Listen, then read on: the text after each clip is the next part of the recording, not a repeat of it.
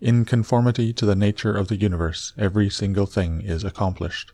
For certainly it is not in conformity to any other nature that each thing is accomplished, either a nature which externally comprehends this, or a nature which is comprehended within this nature, or a nature external and independent of this.